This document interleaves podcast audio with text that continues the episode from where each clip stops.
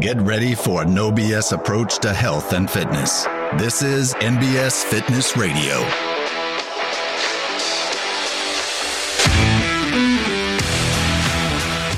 All right, what's up? We're back with NBS Fitness Radio, and I am here with Britton Bailey, Hello. aka Lit Brit. Wow. I just came up with that. Is that cool? I'm totally okay with that. That's that. your new. That's, that's the, new, the new nickname. I was like, I I like hope that. that one sticks. Lit Brit. Like, Uh, Lit has a background in FRC mobility, yoga, uh, Pilates. She does jujitsu as well. yes. So, uh, and she is my personal mobility coach. And we've This been true. working with each other. We our last August, September, maybe. Around there. So yeah. probably about Last fall. Six months, a little over six months. Yeah, yeah, yeah. Very cool. Okay. So, man, just give, kind of give us your background and um, kind of your history, and then we'll kind of go Yeah. from there. So my background is not from a like traditional fitness approach. Um, my background is really just founded upon me wanting hel- wanting to help humans to be more human and to enjoy the human experience. Um, my professional background began actually in Thailand, living in Thailand, um, working at an HIV orphanage. I was supposed to be uh, set to stay at a hospital, but I was needed at this orphanage to be a teacher, so I was stationed there. And my stay uh, was, you know, it was eye opening to say the least. Um, learning that really, um, learning that really Americans uh, tend to uh, lose perspective easily based upon just like we're constantly receiving instant gratification. We got it kind of easy. We got it a little bit easy. Yeah. And it made me realize that my perception of what that experience was going to be like was entirely different than the reality of it. I thought I was going to this really sad place and it was going to be really depressing. And these poor children, orphans, their both parents died uh, due to AIDS defining illnesses. And I was going to be this one that would show up and be this beacon of light. And what an American perspective to have, you know what I mean? Like, Yeah. yeah. Oh yes, we are this uh, magnificent. Uh, They solved the world yeah, right, right, right, right. And uh, at this time, I was in my early twenties. Okay. Um, so yeah, that's my early What? twenty self. What got you over there? Like, how'd you come across that? I was uh, pre med Okay. at the time, and I was like, oh well, let's go, let's go to Thailand and uh, work in a hospital. And I found an organization, a non-governmental organi- non-governmental organization, an NGO uh, that worked with uh, bringing pre-med students to uh, different areas of Thailand and putting them in the hospitals, and they're they're essentially there to like learn and help. Okay. Gotcha. So um, I was supposed to be in a hospital, but when I showed up in Bangkok, they were like, "Oh, by the way, you're actually not going to be in a hospital. Psych. Yeah, you're going to this orphanage in the middle of nowhere, like just surrounded by um, rice fields, you know, uh, and that's where you're going to be." And it took me a moment to soak that in. Um, you know, clearly where we are now with HIV care and prevention is light years above even what it was then. That was like 2006 Yeah. um, and especially there. Um, uh, I'm not sure right now where Thailand is with their with uh, their care and prevention, but I'm pretty sure it's pretty progressive. But then it was viewed as like their karma to die. So children were left on the streets of Thailand. Like socially, it was Yes. their karma. It was socially their karma to, karma to die. Oh, so shit. so um, I know it was pretty heavy. So there, and my uh, young adult American self, knowing that this was a part of the culture, and knowing that these children, both both their parents died due to AIDS-defining illnesses, and these children were left on the streets to die, and this is the place that they went to afterwards. I just thought it was going to be. Um, I didn't know Very sad, depressing. very sad and place. depressing place. So I show up and it was like the most magical, beautiful place and the uh, the happiest place I've ever been to still to this day. It was like Disney World wishes that it had this this much organic happiness outside of like plastic things and Yeah. things that we can buy to create that. Uh, so they taught me like what happiness was. Um, the community there taught me what happiness was, especially the children. I didn't want to leave. I thought it was the most amazing place I had ever seen and been. And um, You're just there for a summer, I was I was there for six months. six months. okay. Yeah, and and when I left, I asked the orphanage founder, "What can I do to repay you for allowing me to stay this long?" Because he didn't need me to stay that long. I just wanted to. Yeah. Um, and he was like, "You don't need to do anything for us, um, but when you return home, do something for your community um, in relation to uh, what you in, in relation to what we're doing here." And you can define that however. So um, I went. I came back to Memphis and immediately got linked to Le Bonheur and became one of their HIV education specialists. And for about six, seven years off on, I worked in that field and worked my way up from like being an educator to uh, training healthcare professionals on how to counsel people who were newly diagnosed. So, um, you know, heavy topics surround that. Uh, so I did that. I worked in that field and I absolutely loved it, and I still it still calls calls to me. Uh, but I knew ultimately it wasn't my end point, and what I wanted to bring out of that first experience from Thailand. Um, and it's also just like out of a love of like humans and wanting to help humans, and also knowing that the hospital system. I'm not made to be in the hospital system. Yeah. Like I need windows. I at least if I'm gonna be in a building all day, you better give me some windows, and you better get rid of the fluorescent lighting. 'cause I can't. It's just I just feel like a rat trapped in a cage, and that's really what led me out of out of that work. It Was eventually you work your way up to a position where you're going to be um, and kind of in that setting, and it, it takes you away from the community, away from working with people. Yeah, more management. position. Exactly. Um, so Were you? Let me ask you this: Were you? Yeah. Were you training and doing exercise or mobility stuff like back then? Or not at all. Okay. I was your everyday Just jogger. just just just girl doing stuff like maybe yeah i'll go for a jog once a week Gotcha. Okay. you know doing it just because you're supposed to do that Yeah, and you got to do that to not die you know like the passion for that wasn't there Okay. um, but i was an athlete in in high school Yeah. and i connected to sports in a way that i always noticed was a little bit more um, a little bit different than my my teammates i felt like i felt like almost like a spiritual connection to what i was receiving out of the experience Okay. um, I know that sounds weird, but I don't know. I think that those of us who fall in love with moving our bodies and using our bodies, there's something deeper that it, that we connect with, and how we define that is going to be different. But Yeah. yeah. Okay. So then what? So I have two daughters. At the time, my oldest was three, and I was I knew that I needed space to figure out what I needed to do, but I knew that I I just felt this calling that I didn't know what it was and wanted to find it, and uh, wanted to create space in my life to do so. And if nothing comes of it, then nothing comes of it. But going down that path of creating space to really find passion um, was just kind of a worthwhile gamble for me.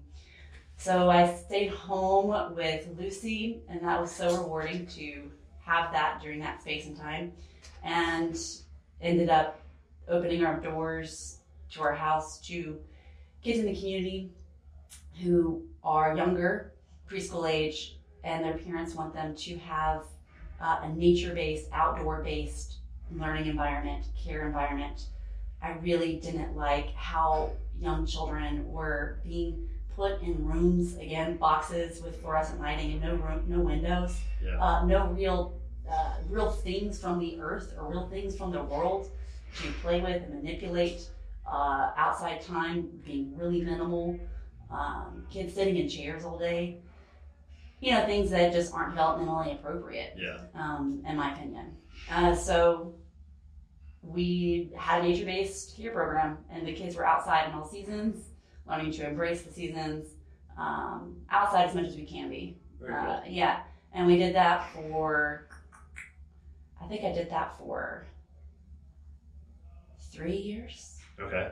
Three years, and watching children climb our magnolia tree in the backyard every day led to the real the realization that what I was really missing in my work uh, in the hospital system was play Okay. and using my body and being able to find that through playing with the children and seeing movement through the child's eyes was just just like a paradigm shift for me Very cool. Okay. yeah so i discovered movement culture at that time and and that's what led me into yoga and mobility and movement and it's been history ever since i've just been on that trail and uh, down that rabbit hole That's awesome. Okay, very cool. So, uh, for for people who do not know kind of what movement culture is, what FRC, I think most people can have an idea of like yoga, um, at least from a uh, a surface level sense. You know, Yeah. kind of like okay, yeah, they, they kind of sit there and stretch a little bit, or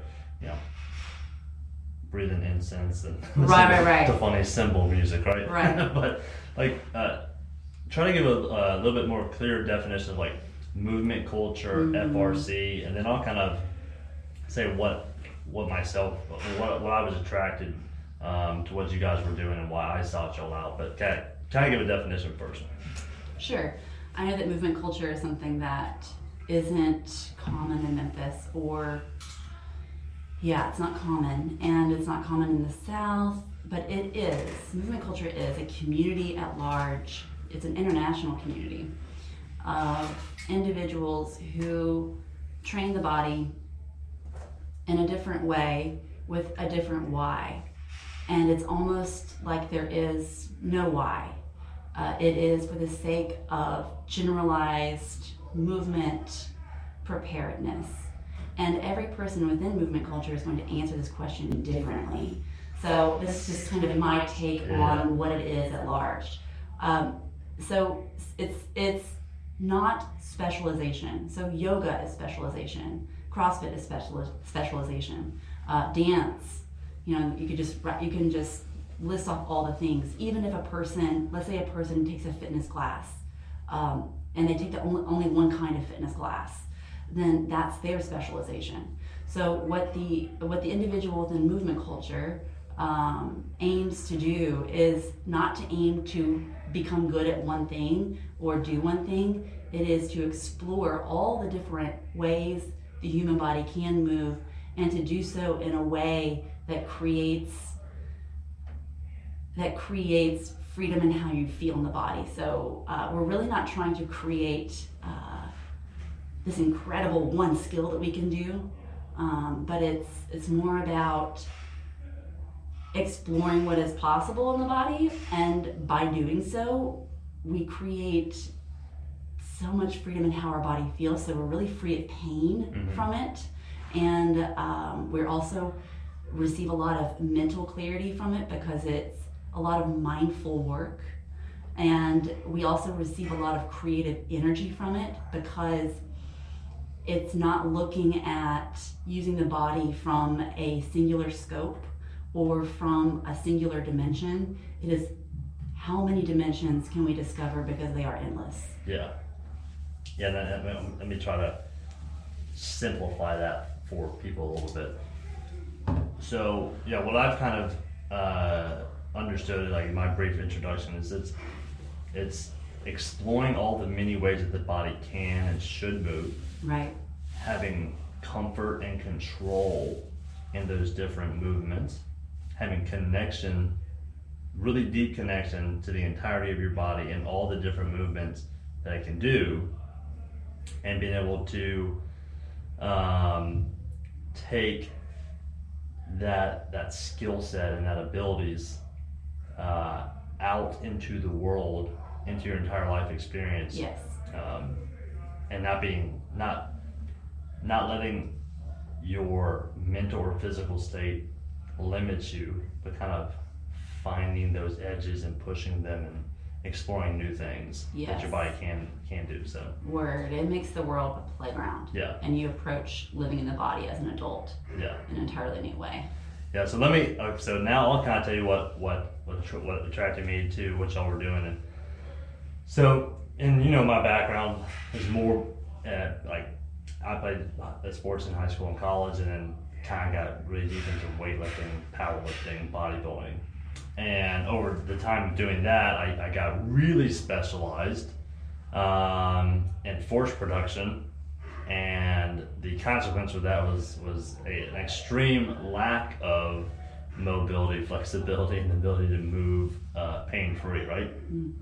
And so, uh, interestingly enough, like when you have kids and you like watch the way they move, and you're like, my body can't do that. Right. They just it's like they don't have joints or, or tendons or, or muscles like they're made of Play-Doh, right? Or like Gumby. You can just twist them and bend them and they just move so freely in space. It's kind of crazy. and I was like, man, like, uh, I think having played sports growing up and, and having had a, a deeper connection with my body throughout life, whereas like I was introduced to sports early. I did it for a long time. After that, I, I went into fitness versus like we're someone who maybe not had been very active in high school and then just was never ever active.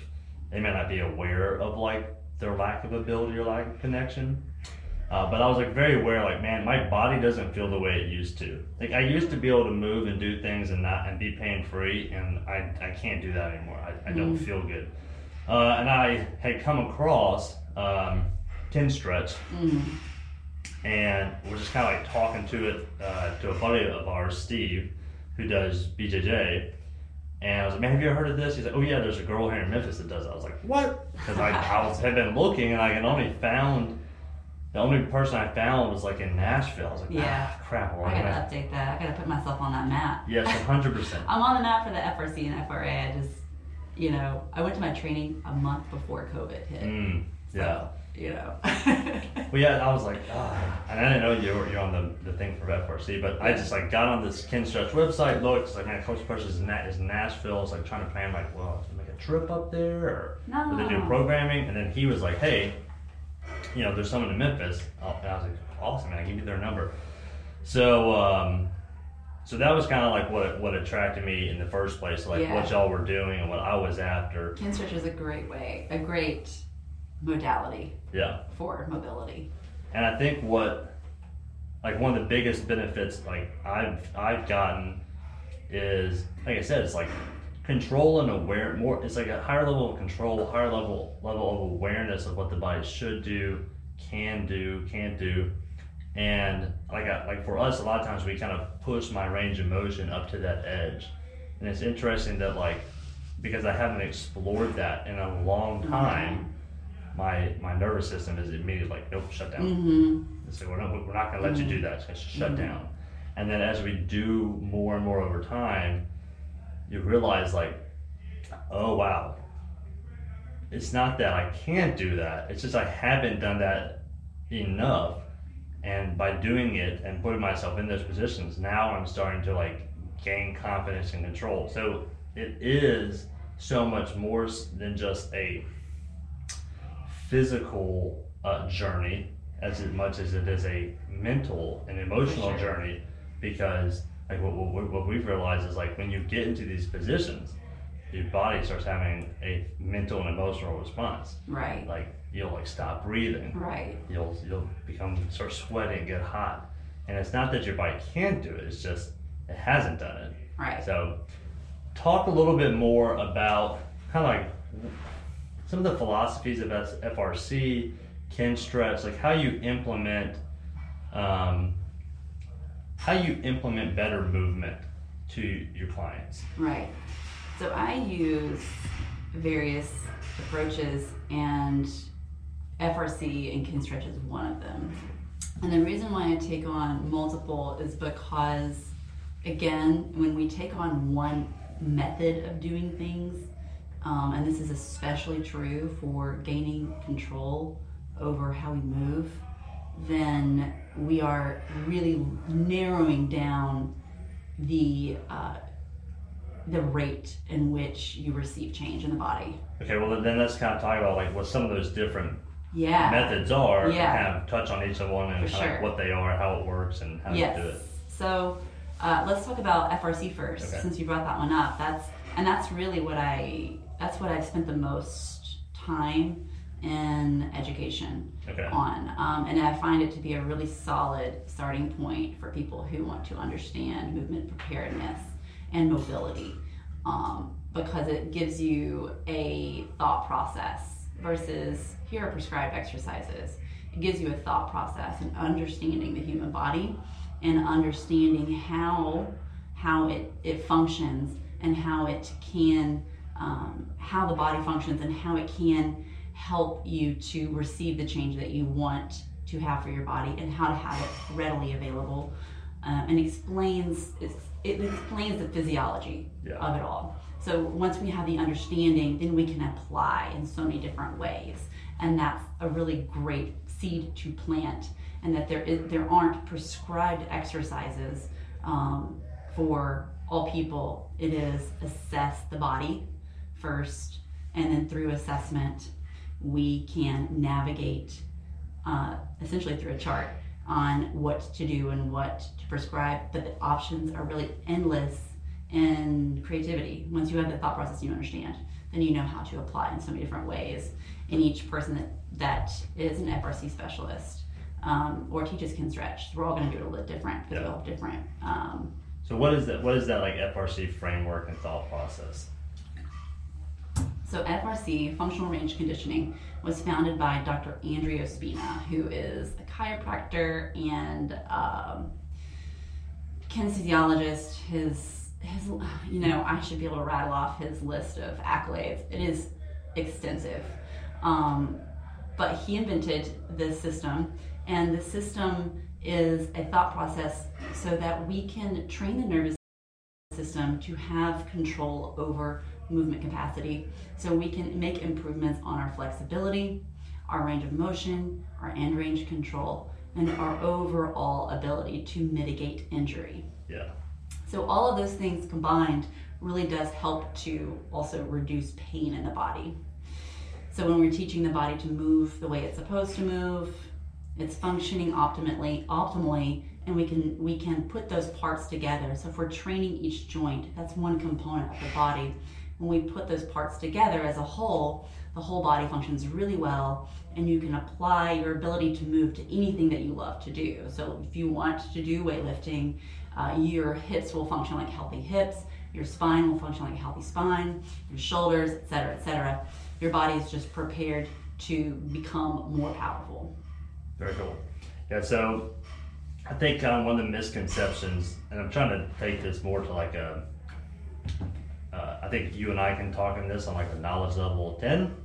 Or like you can talk in knowledge, knowledge level 10, I can talk in a 7 and, or an 8, and then, but most people need to hear on like a 1 to 3, right? Right.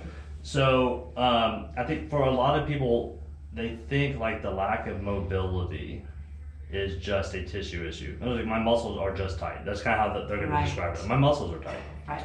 uh, and there's there's a degree of that that is true, but they don't quite understand that it's actually your nervous system Right. that's primarily in control. Right. And so, uh, and that a lot of the pain that you feel, um, with regards to going through motions or uh, you know that tightness, a lot of it is like your nervous system kind of just giving you warning systems, or it's uh, it's that joint that that those muscles kind of sending signals to your brain going, hey, hey, hey, wait, we're not, we're not used to this. We're not comfortable with this. Right. And so it's not it's what we what you do for FRC is not like holding and, and very long stretching, which is what most people kind of think. But there's a component to that. But a lot of it is taking the joints through the end ranges of motion, through the ranges of motion, and really trying to make a mind muscle connection. It's the idea that we're not just gonna like ca- always passively hold in these long stretches um, and constantly relax into them. That is a component, but we're actually trying to build muscular control, neuromuscular control through those end ranges of motion. So it feels more like exercise, not extra. Um, I mean, it's exercise. It feels more like trying to gain control of muscles in positions that your body's not used to. Right. And we kind of do a lot of a lot of movements like that. Right, right. So it's interesting with flexibility and mobility and understanding the difference between the two and what each one does. I think a common um, a common misconception is that a mobility specialist is going to say a fit, that flexibility is useless, and that's not true. Um, it's how you use flexibility and when that matters. Yeah, can you okay, so the thing that kind of really helped me, can you talk about like define passive range of motion, Yes. define active range of motion, yes. and talk about how you kind of push each of those and try to kind of bridge that gap Yeah, between the passive and between the, the active. So what is passive range of motion? So passive range of motion is your ability to push yourself into a shape Or be pushed. or be pushed. Yeah. Right? So someone else pushing you or a weight or an object Yeah. pushing you. Um, so like resistance bands pulling you into a shape. Like a yeah, think about like a, a, a what's a common stretch that people might do. A common stretch that people might do, you often see um, people in a straddle position sitting down hmm With their And legs spread. with their legs spread and they're like, let me let me stretch over this one leg Yeah. or let me stretch to the middle or to like a hurdler leg. stretch. If you're trying to picture it, think of it as a hurdler stretch. You're on your butt, your legs are out to the side, spread apart. You're like leaning forward or leaning out, or like the think of like the presidential fitness hamstring test, like sit and Yeah. reach test, right? Right, right, right. So in that hurdle stretch, let's let's kind of paint that picture. Yeah, So you're leaning forward. So you are stretching your hand. You're probably feeling stretch on the back side of your leg, yeah, right?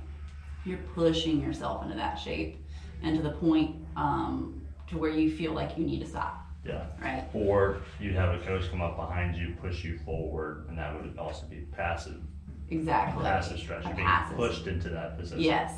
Yes. Perfect. So that's passive, being pushed into a shape. Yeah, active is you generating that movement on your own Yeah. from that particular joint. right. So if we're going, going to go back to the hurdler stretch, that would be you sitting upright in hurdle stretch and lifting your lead leg, Yeah, and that coming from the tissue that controls that movement, which is where is it lifting from? Well, from that hip. the hip. flexors. Yeah, Yeah, from that hip and all the tissue around it. yeah. You know it's it's it's more more of the tissue all around it versus one particular Yeah. area Yeah, so for so to kind of help people understand, like passive range of motion is the ability to be pushed into a position. If you think you're laying on your back, Mm-hmm. and it'd be like someone picking up your leg and doing a hamstring stretch for you. correct Active range of motion would be like you laying on your back or standing up and being able to pick your leg up. yes And so I think that the, the, way I, I kind of visualize is like passive range of motion is the the total range of motion is you can go through you can, uh, you can go through like period. And then active range of motion is like the range of motion that you have access to that you can access yourself without having to be like pushed into it. That's correct. And flexibility is passive range of motion. Yeah. and mobility is active range of motion. Yeah. So that's why um, that's why if you are going to a mobility class you're doing different things than you would see in like a yoga class Yeah. we might make similar shapes sometimes but not always Yeah. And so there's typically a gap there, right? Between Yes. your passive and your active range of motion. Yes, there can be. Yeah, yeah. I would say, yeah, in untrained individuals, Yes. people who aren't actually pursuing movement, Yes. there's usually a, a pretty decent gap as well. Yes. What and what's what is the reason for that gap? The reason for that gap is really it comes down to the individual, but it's it it, uh, it comes potential reasons. a potential reason would be how they're using their body. Um, if someone, let's say a yogi, uh, if we were to do an assessment on a yogi, a common um, pattern that I would see is that they can be pushed into a shape pretty deeply, but then if I ask them to generate that movement, um, it's nowhere near as deep Yeah. um, Yeah, so that that's Because they've only been training that passive. They've been constantly Yes. teaching their body to relax into that position. Right. But And- not create stability and, and contract into that position. Correct. So that's an example for someone who is who is an active individual and they live a healthy lifestyle. Someone who's inactive, a common pattern that I would see is a a deficit in both. Yeah. So um, they can't. but you Was me. so yours is a and yours now if you with we're working on your flexibility and your mobility um, and we'll talk about that pattern in a second but the pattern of the person who is not active at all they have trouble touching their toes Yeah. and pushing themselves into the shape to try to touch their toes with their legs straight but they're also going to have trouble lifting that leg They're, on their they're lacking both passive and active. yes Yeah. and um, in specialization, it, it depends. So we're, we were talking about the specialization of someone who does yoga. The opposite of that is someone who is going to be training with weights often, Yeah. Or s- exclusively. exclusively. Yeah. So their practice has created and trained stability, yeah. you know, to not uh, be forced past their capacity, to Right. not let a weight take them suddenly past their point of control. Yeah. So they can also show lack of flexibility and mobility Yeah. because they are they need to be solid and they need to stick shapes. Have only yeah trained to create as much stability and tension as possible. So much so that it's Yes. difficult to be to go into those longer ranges of motion. Yes. That's kind of what happened to me. It was like I just taught my hips, taught my shoulders to, to create as much tension and stability Yes. as possible. So Yeah. that at the end range of motion, I'm like a rubber band. It's at its absolute max. Right. It's great for powerlifting. Right. Not so great for pain and just regular movement. Right. But what I love to tell people who do specialize don't shame don't shame the outcome of it. Yeah. It's a it's a part of it. It's a part of the practice. Yeah. It's a part of the the sport of it. And But it's a it's a it's necessity. cool that the body did it because it's supposed to. Yeah, it was a necessity to achieve the highest level of that at the time. Yeah. Um, but like, but understanding, okay, well, you know, there's probably there's probably um, a degree of balance I could have had better there, you know, and understood a little bit better. I see. Yeah. you're. Yeah. Yeah. There's a there's a approach that you could have taken. So that is like, not that I should have spent a significant amount of time trying to become more balanced and start doing more yoga or more mobility stuff because Yeah. that would have had a that it, that would have set a ceiling and limited my actual total strength. Yeah. But having some understanding and going like, well, I could probably do at least this much just to maintain, you know, a little bit better, or really just to like, to keep those joints a little bit healthier, Right. you know, Yeah. a little bit hear more you. pain free. I hear you. All right, so so then we've got this uh, passive range of motion, this active range of motion, and we're trying to gain um, more of each.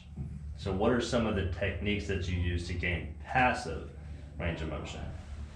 So with passive range of motion, if someone does need to gain more of passive range of motion, because it, it varies from individual to individual, um, if one does need to get more flexible and gain passive range of motion, um, it, they would need to know where. Mm-hmm. Um, so knowing if it's your shoulders, Yeah. knowing if it's your hips, knowing if it's your spine, um, all of the things matter so you can know where which one to start with. Well, that's what we did. We did. I said it was my hamstrings. Got it. I know. I know my hamstrings are tight, and I don't have the passive range of motion. Like, what's what's the the, the next step? Right. So if we're working on trying to lengthen the hamstrings, we um, one thing that I always like to know, and I, I know this is a nerd note, but it's really important, especially with the hamstrings, is uh, knowing your history. Do you have history of sciatica? Um, if so, uh, focus on soft bend in the knee and passive training. Okay. So soft bend in the knee so that we don't aggravate that tissue around that nerve because a straight um, straight leg shape uh, for people that do have sciatica history sometimes can have flare-ups from that. This so it's just all- something to note. It doesn't mean it will, just something to note. Yeah, I think that would all be like um, that's a that should be a note on well, why should you probably work with a coach because they know those types They of know things. you don't. right, Yeah. right. I never try to like plant that seed of like this will happen to you, so you should be afraid of trying this. Try a straight knee. See how it works out for you. If you get some back pain, bend that knee a little bit. Yeah. Yeah. Okay. And um, what's important to know is that when you do a stretch in the shape that creates a stretch sensation of the hamstring, I like to say scan the position. So maybe get on the floor, scan the position of you reaching forward, see what angle of taking your upper body where you feel the best stretch. Let's define the word best. Mm-hmm. Best means where it feels good Yeah. not where it feels like you have to become Yoda Yeah. to breathe through it. Yeah. That's not where your nervous system's at. It's Yeah. like your nervous system's just going to be like, you're trying to ask for you to be a, a, a brown belt or a black belt in stretching, but you're a white belt. yeah. So you need to slow your roll, back off of depth, scan the position of where it feels like a nice stretch. Stay there for three minutes. Yeah, because you're gonna have a hard time.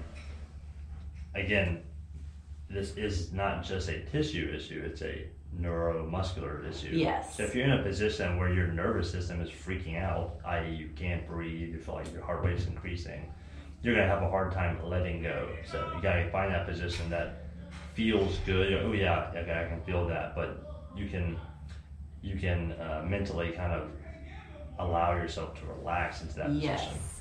And what's key to know, another a second key um, detail and the difference between active and passive is that passive range of motion creates a temporary window of range of motion. Yeah. So it's temporary. Active, it's readily available. Yeah. You own it. You don't have to warm up to be able to do it. Right.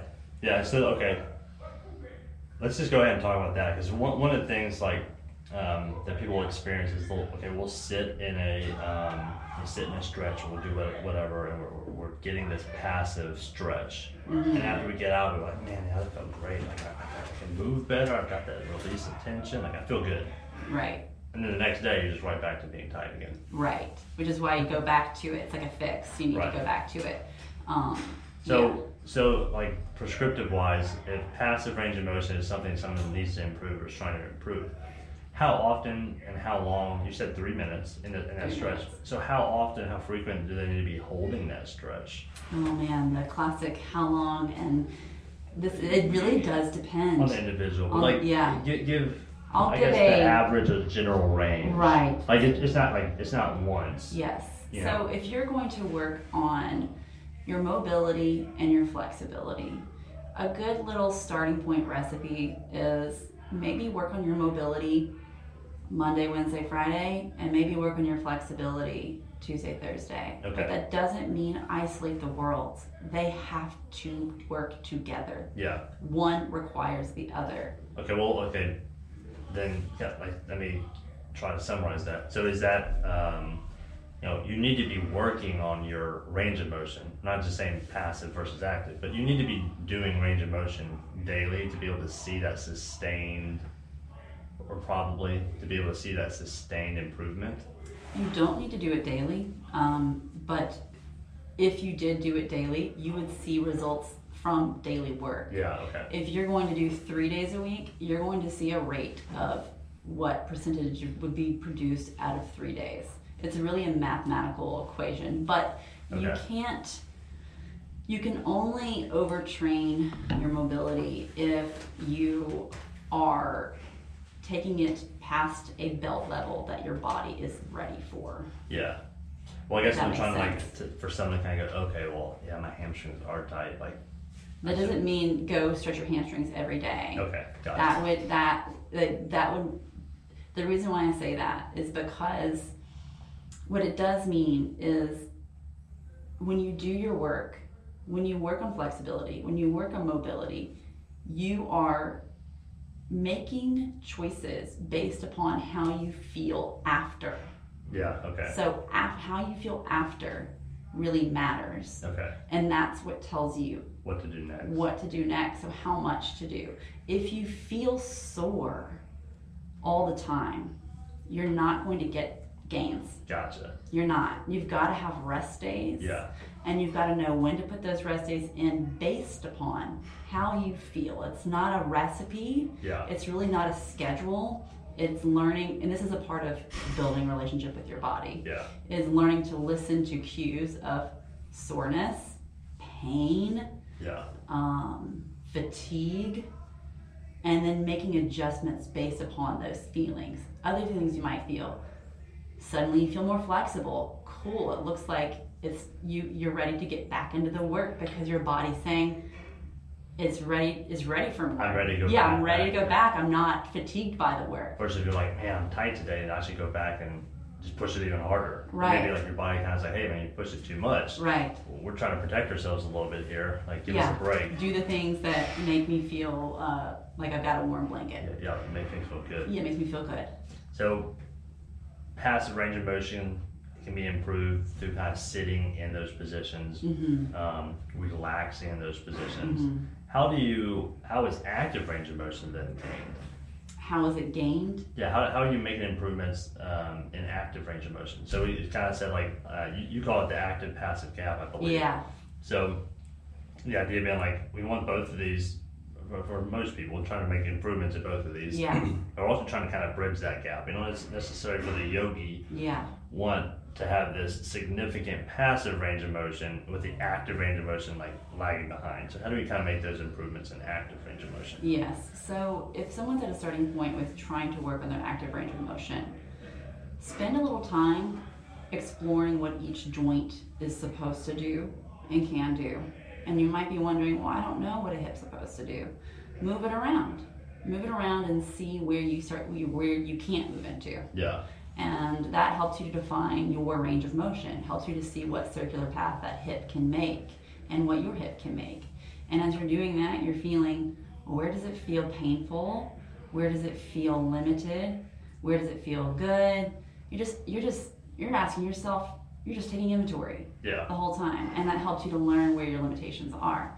Um, so do that with each joint. Take each joint through, through like circles, Yeah. Okay. So and we call those what? cars. Okay. And what's that stand for? controlled articular rotation. We are taking circles, we're doing circles in a specific way Yeah. where we're not moving anywhere else. We're just moving in that one joint. Yeah. It's uh, and that's very difficult. Mm-hmm. um, what I mean, even having been in the fitness space for like so long as myself, um, and thinking I was I, I was doing you know hip circles, shoulder circles, whatever, I was doing these with isolation. I could quickly I'm like, nope, Nope. you're using your entire body to move that one joint. the whole body is contracted Yeah, to not move. yeah, The whole body, the rest of the body is like a statue. That one joint is doing the movement. yeah. So like like you think you're doing Yeah. a hip circle, you're really just twisting. You're really just twisting or your. yeah, twist, Yeah. shoulder circle. You're it just feels twisting your yeah, If it feels easy, you haven't arrived at the point of understanding yet. right, one hundred percent. Yeah, I think like uh, to we would do sets of two or three hip cars, and done correctly, I was like, done, done. Like, Right. I'm smoked. I need Yeah. a break. I need, I need, a, Yeah, I need, I need to breathe. I need to breathe. I'm sweating I'm like sweating crazy from doing three hip circles Right. correctly. Yeah, and you're like, wow, okay, that was Yeah. hard as crap. And then, but you feel it, like you feel that hip actually going through those the new yeah, in ranges of motion and all those muscles that are like I haven't contracted in, Mhm. this position. It's like in, you're in carving a out- a long time. it's like you're carving out a new circle. Yeah, but a little time. bit, a little bit bigger than your old circle. Yeah, yeah, yeah. That's a great way to describe it. It's like constantly Just making a little yeah. bit bigger It's circles. like I picture like that. I don't know what is that chisel Mm-hmm. on Just wood, kinda- just like. Yeah, just kind of Yeah. chiseling away a little Well, bit it more. kind of like that. Kind of makes my nervous system feel a little like on edge though, with, Yeah, the, with the tissue at hand. you're, not, you're not removing tissue. You're not removing tissue. Um, so, so, so for our passive range of motion, sitting in that position, relaxing in that position, letting the kind of neuromuscular system learn to move a little bit deeper, Yeah. relax, and then for the um, for the active range of motion, we like to use cars and contractions and Yeah. of uh, control those in ranges of motion Right. and gain more and more control. right. And so you, we do something that you call um, PAILs and rails. Yes. So can you talk a little bit about that? Yes. Progressive angular isometric loading slash rails. Yeah. regressive Yeah. angular isometric loading. So really, it's just a, a bunch of words that mean we are working on all of the tissue that is involved in the movement. Yeah. Um, so I like to say the front side stuff and the back side stuff. Yeah. And the reason why I say stuff and why the word stuff is very commonly used in the FRC world is because it's more than just muscle. It is everything involved. It's all connective tissue. Yeah. It's all all of those things are being used and worked. Yeah, very cool. I mean, yeah. And so, kind of talk a little bit about what PAILs and Rails looks like or what it is. Yeah, so a lot of this work to the eye looks very simple, um, but within PAILs and Rails, you're working on contracting the topside tissue to pull you into the shape Yeah. of the, of the uh, movement that you're trying to work on. So let's say you're trying to work on, let's go back to that hurdler stretch. We're going back to that lead leg. Um, so that lead straight leg, you're imagining the front side of your, the top side of your leg. You're contracting everything you can on the top side, and you're imagining that that's pulling your upper body Yeah. to your leg. I like to say we're squeezing a lemon at the hip flexors, and we're trying to make lemonade. Yeah. And then the rails is the push Yeah. and the rails is the bottom side tissue. Yeah. So we're imagining everything on the bottom side of that leg, the contraction from it is driving you away from the earth, the upper body away from the earth. Yeah. It's um, it's like kind of going into close towards your end range, Yes. and then creating contraction in both directions, Mhm. and kind of going back and forth. Yeah. um, contract contracting the tissue around that joint. And what you're doing is you're teaching the tissue and the neuromuscular system to to create stability hmm and create contraction and relaxation hmm in a coordinated fashion so you can get more Right. range of motion, both passive and active out of that. Out Yeah. Of that. And and Isometric contractions. They're simple and they create a lot of change. Yeah. They provide a lot of information in the nervous system. And you're, you're when you're trying to contract the front side of the leg and then the back side of the leg in reps, all you're doing is just ramping up how much control the nervous system, how much you're just feeding your nervous system Yeah. information. I, I think one of the biggest takeaways for me, and I think one something if you're if you are more of a strength athlete that you could take away is, um, to me, cars and PAILs and rails are some of the best warm up movements Yeah. that you could ever do Yeah, prior to doing a strength training thing. for sure. Because it it it's helping you create stability at the same time you're gaining more range of motion. So if you if you if you preparing for a squat or preparing for a bench, whatever, it's like you don't want to go in uh, unwarmed up. Right. You also don't want to go in and do a bunch of passive stretching where you're just creating relaxation in those Right. muscles. That's not going to create 'Cause a you've added load. Yeah.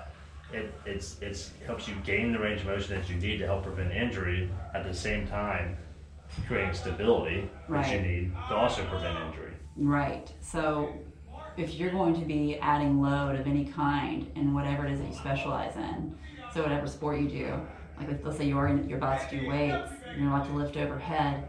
Um, when we passively stretch, this is the third thing to know about the difference between passive and active. Okay. When we passively stretch, it's not giving the nervous system preparedness information Yeah. it's just saying, hey, suddenly be able to be moved past your point of control, Yeah. which is like, let's let's let's Now- imagine Not what you want when you're about to load it. right now we're about to load it. The nervous we the nervous system is required to be involved when we add load to control it. That's our mobility. Yeah. So instead, we've said, hey, be able to move past your point of control, but here's this extra weight that now suddenly is going to feel really floppy in that shoulder when you start to lift overhead. Yeah. And then it fal- the nervous system falters and there's um, potential for injury. Yeah. So it's it's um, something to do with warming up whenever you're doing weights is to focus more on a mobility based exercise, something that where you are generating the movement yourself or you're generating contractions around the tissue that control that movement.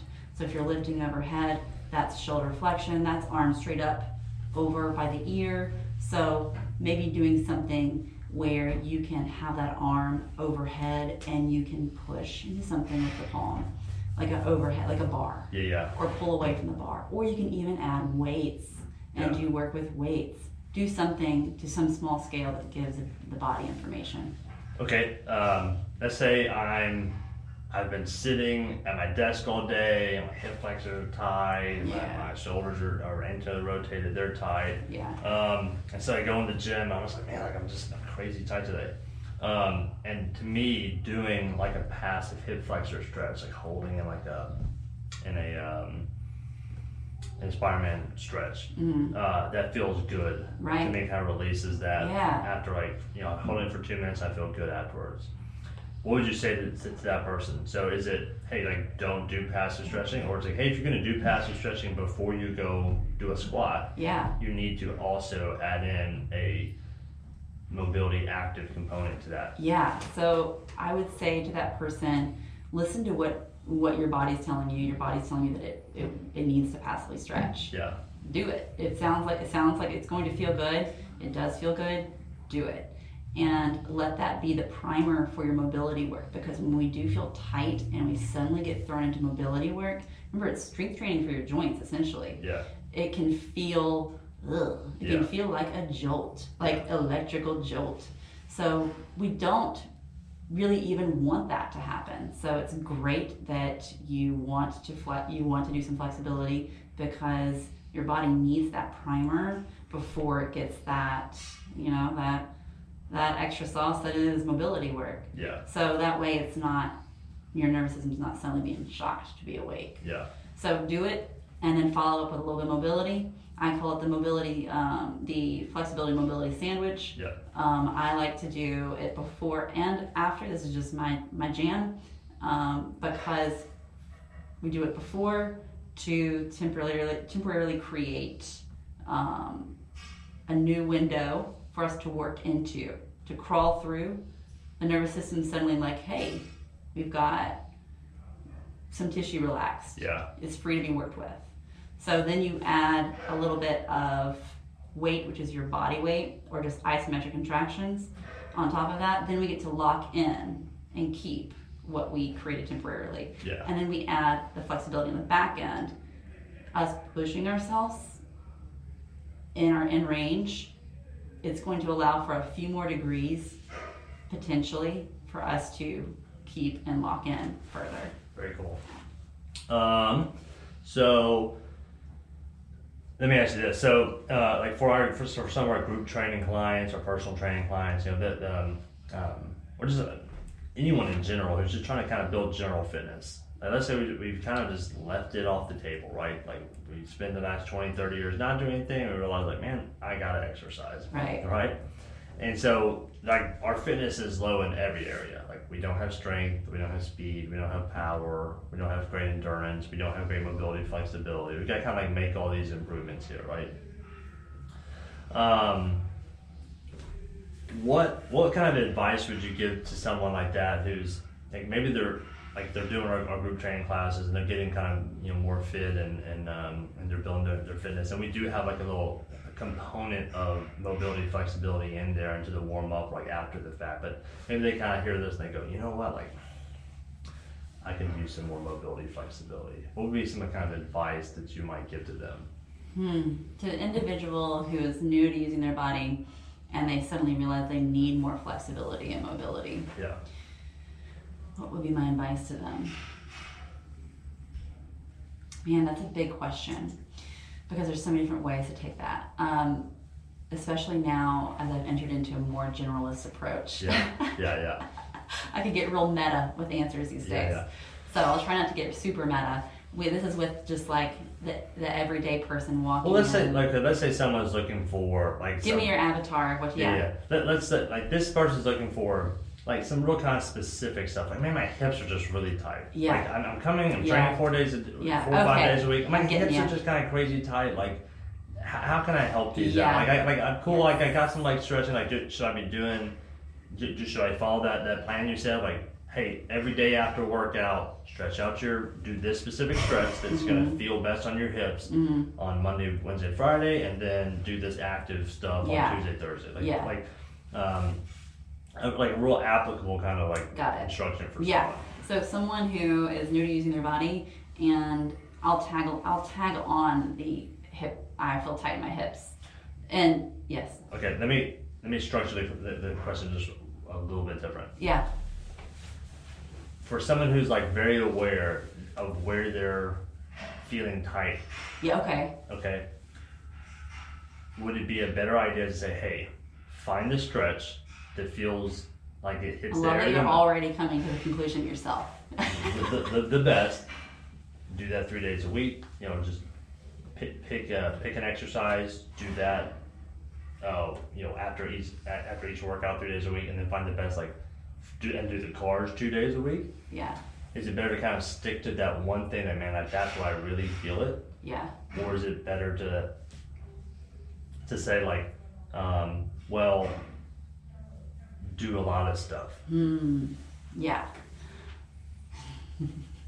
You know, and These answers keep morphing in ways that, um, again, I could go in so many different directions. So, it, you're always going to have a mobility specialist say it depends. It's Yeah, just our okay. jam sauce. It does depend, but I will answer that as specific as I can. Um, to that individual who has identified where they feel sore or tight, and they've identified a stretch that feels good, cool. Take that, run with it. Okay. So you can teach yourself how to be your own um, guide when you don't have one. So you have that stretch, it feels good. After you do that stretch for three minutes, try to do that move, try to create that shape on your own. Gotcha. Try to create that shape on your own. See if that, if it's your, your lower body, you're stretching that leg, that hip, the, the hip, the hip, the hamstrings, you're Yeah. stretching the hamstrings. See if you can then create that shape on your own by lifting the leg somehow. Um, if the individual, so the individual knows where they're, they're sore, repeat the last part of it. I just say if they kind of know. I was looking for more kind of like a very specific kind of prescriptive like. You and And- RX. And let me let me actually do it a different way. So for a I lot of, a, I have a, I have one specific thing that I do say to people when they Okay. ask me what, what can I do to become more mobile? yeah, okay, When it's a very generalized question, Yes. because I think the person that asked that question, it trying to answer it in non in non-specific ways is also not helping that person. Right, right, right. Right. So, um, move your spine. okay, Move your spine, move your hips. Your pelvis is a large joint. Yeah. Think of it in those terms. It's a huge joint. Your hips are huge joints, the largest joint in the human body. It size for the joints. yeah, You imagine what that what cascade that's going to send up and down the body and how it feels Yeah. if it can't move properly. So just think of it in those terms. So move your hips in in circles. Try to find some hip cars. Do hip cars if you can every day. Every day. So, Every yeah. day. But here's what I, I don't like to say every day to, the, to this this individual because every day is a huge jump in percentage from Yeah, yeah, yeah. not doing From zero doing. to seven. So do hip cars once. See how that feels and what change it creates. Let that change, that feeling, encourage you and prompt you to do it more often. yeah, I find that even people doing hip cars three days a week, two days a week, they see results, they feel results very quickly. yeah. Do them in your warm up. Yeah. It just becomes your warm up routine. Just then you can kind of start doing them every day. Yes. And then the next would be the spine. Yeah. Move your spine. How do I move my spine? Well, what can the spine do? It can move in waves. Yeah. A very simple and well known thing to do cat cow. See if you can do cat cow one vertebra at a time. Yeah. That's your task. Articulated cat cow. Articulated cat cow. Google it or YouTube it. It's called Yeah. articulated cat cow. So hard to scrap. It is. It's a. It's a. It'll. It's a cat cow that'll make you sweat for sure. Okay, well, let me uh, on that same topic. Let me kind of like reword it in a different way because I think Mm-hmm. now that I've kind of thought it, thought about it in my head. so what we found find for a lot of people is having n- neglected fitness for a s- significant period of time. Now when they're ex- now exposed to that, they may not. They don't really know how out of shape they are or Yeah. how immobile they are until they start doing things like, oh crap, I'm pretty daggum immobile. Right. So it's kind of like, now I've been exposed to this fact, right? Right. And then they're like, okay, well, now I want to, I need to start building strength, and now I need to start building uh, endurance, and I got to start building mobility, right? and they may have they may have this recognition like my ankles are tight, Mm-hmm. my hips are tight, my spine is tight, and my shoulders are tight. And she's like okay, well there's like stuff you do for your ankles, stuff you do for your hips, stuff you do for your spine, stuff you do for your shoulders. And sometimes I can just feel like, oh man, like I'm I'm never gonna get there because like I'm already stretched to make it to the gym three days a week Right. and now and uh, I'm being told I need to be doing weight training. I'm told I need to be doing this endurance training, and now I got to start doing like all these three or four mobility exercises for each joint. That's that's a lot. Right. Um, so in that sense, would it be better for someone to, to say like, hey, start from the from the middle, work your hips, work your spine, Mm-hmm. then once you've kind of addressed those for several weeks and you're starting to feel some improvements, now go to your shoulders. Yes. Once you see some improvements in there, now go to your ankles. Yes. Or is it better to say, well, hey, why don't you like spend one day on hips, maybe one day on shoulders, one day on ankles? Is it better to kind of like consolidate that work and say, hey, get get some more consistent work in one area, or is it better to say, hey, get some Mm-hmm. Right. some consistent work in all areas, kind of spread out more? when the individual knows that they are their whole body isn't functioning the way it's supposed to, address the larger joints Okay. more consistently, Yeah. and then then dabble in the smaller joints. Okay.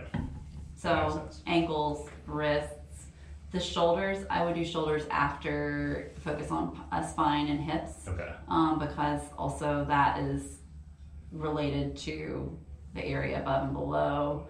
If you're working the spine, it makes sense to move into the shoulders. It's also a large joint. Yeah. Um, the, the smaller the smaller joints like wrists, elbows, knees, ankles, um, do give them some attention, but um, they're they're they're more of something that you'd be doing um, after you address the larger joints. That's something that I would personally recommend. Everyone does it different. Some people do do all of them, and some of them say just do these specific ones. Yeah.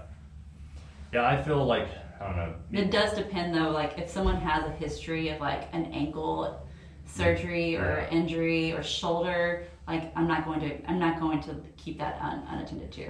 Yeah, yeah, not not if they. Yeah, I think if there's like a big giant like your shoulder mobility is terrible, or you're Right. like your wrist only goes to there, like Right. what's going on? Like where it's limiting like you doing the other stuff. Like Right. oh, we can't do some strength training stuff because your wrist doesn't move. Right. We gotta just like that's a big. That's a big We gotta do that one. yeah, first. you gotta if there's something significant, no matter the joint, give it attention. Yeah. You know, it's a part of that assessment, that part of that taking inventory Yeah. of, of understanding your body.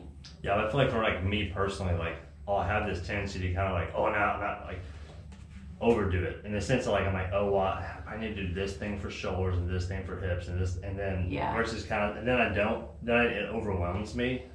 And I Right. just stop because Yeah. I'm like, that's too many things to do. Too many I, I things don't have to to do that. Versus like, hey, do CARs every day in your hips, and your hips would probably feel a lot better. Like, Yeah. okay, I'm gonna do that. Yeah. I work out every day, so I can at least do the CAR every day. If you could do CARs while you make your coffee, Yes. your life will change. Yeah. I was just like, yeah. What if I'm just You know what I training mean? someone? I just do a CAR. Yeah, just do a CAR. Like if you if you can find a way to do these things in your in the mundane parts of life, and not make it a part of your workout, because we know that that time at the gym is specific to whatever those gym goals are. Yeah. Um, you know, mobility is really kind of it, it's its most fun in the mundane in the mundane parts, in my opinion. Yeah, one hundred I don't like to do it in my workout. Yeah. I if I'm going to do like FRC based mobility, that's stuff that I'm doing when I'm making my coffee, when Yeah. I'm just like standing there helping my kid with their homework, Yeah, outside watching my kids play, stuff like that. yeah, one hundred percent. Yeah. All right, we're coming up on an hour, so Right. um, so then it kind of takes me to my kind of final piece, which is you know, as someone who is very passionate about health and fitness, and is you know generally considered an expert on it, Yeah. I also am like. Like I could sit there and write up my own mobility program and do it. The problem Yeah. is like I just don't. Yeah. you know. Yeah. Yeah. and yeah. so I, you know, I 100% believe in like finding experts in in that area and then surrounding myself with them and letting them apply their expertise to me versus me trying to go like, well I can't I could do it yes I could do it it's just not going to be as good I'm not going to be as accountable to it right. And so um, for someone who's like recognizing like man I need a someone who's going to work with me on mobility flexibility um, tell us how people can maybe get in touch with you Sure. about Panorama and Yeah. just kind of give give them that information. For sure. So Panorama Movement is my movement gym. Um, it's in Midtown, really close to the Children's Museum, little side street next to the train tracks. It's got a very interesting vibe and It's energy awesome. too. It's a cool little spot. It's, we yeah. call it our junk gym. It's Yeah. a very neat little spot. Um, but yeah, you can find me there physically. Um, we have classes there in the evening, so we do do group classes. But the way we do group classes is essentially teaching you how to be your own best teacher and understanding your body and understanding mobility and strength training uh, for the joints Yeah. and for skills because we're also working on skills like handstands and stuff like that. Um, but it's for all bodies. Like Yeah. literally, if you are 60 years old and you want to acquire your first handstand, I would love that. Like, please come see me. Um, so uh, can, uh, you can find me and contact me um, through social media. Uh, I find that Instagram Messenger is my like the fastest way for people to reach me these Okay. days. Um, our handle is panmovemem, um, N-E-M as in Memphis. Yeah. Pan Move Mem. You can also find my personal IG. Uh, you can reach me there. Uh, panmovemana, M-A-N-A. Um, I'm also on Facebook, and you can also, you know, find our website, panoramamovement.com. Awesome, very cool. Yeah. All right. Well, thank you, Britton. Yes. Uh, that was fun. Super and, um, fun. Yeah. Hopefully, people will take some some some good information Yeah. from here and start applying it because uh, you need to move better and feel better. For sure. All right, y'all. 100%. NBS Fitness Radio out. Peace out. Thank you for listening to NBS Fitness Radio. If you enjoyed the podcast, be sure to share it with your friends, follow us on social media, and check out our website at www.nbsfitness.net. Hit the subscribe button and tune in next time for more NBS Fitness Radio.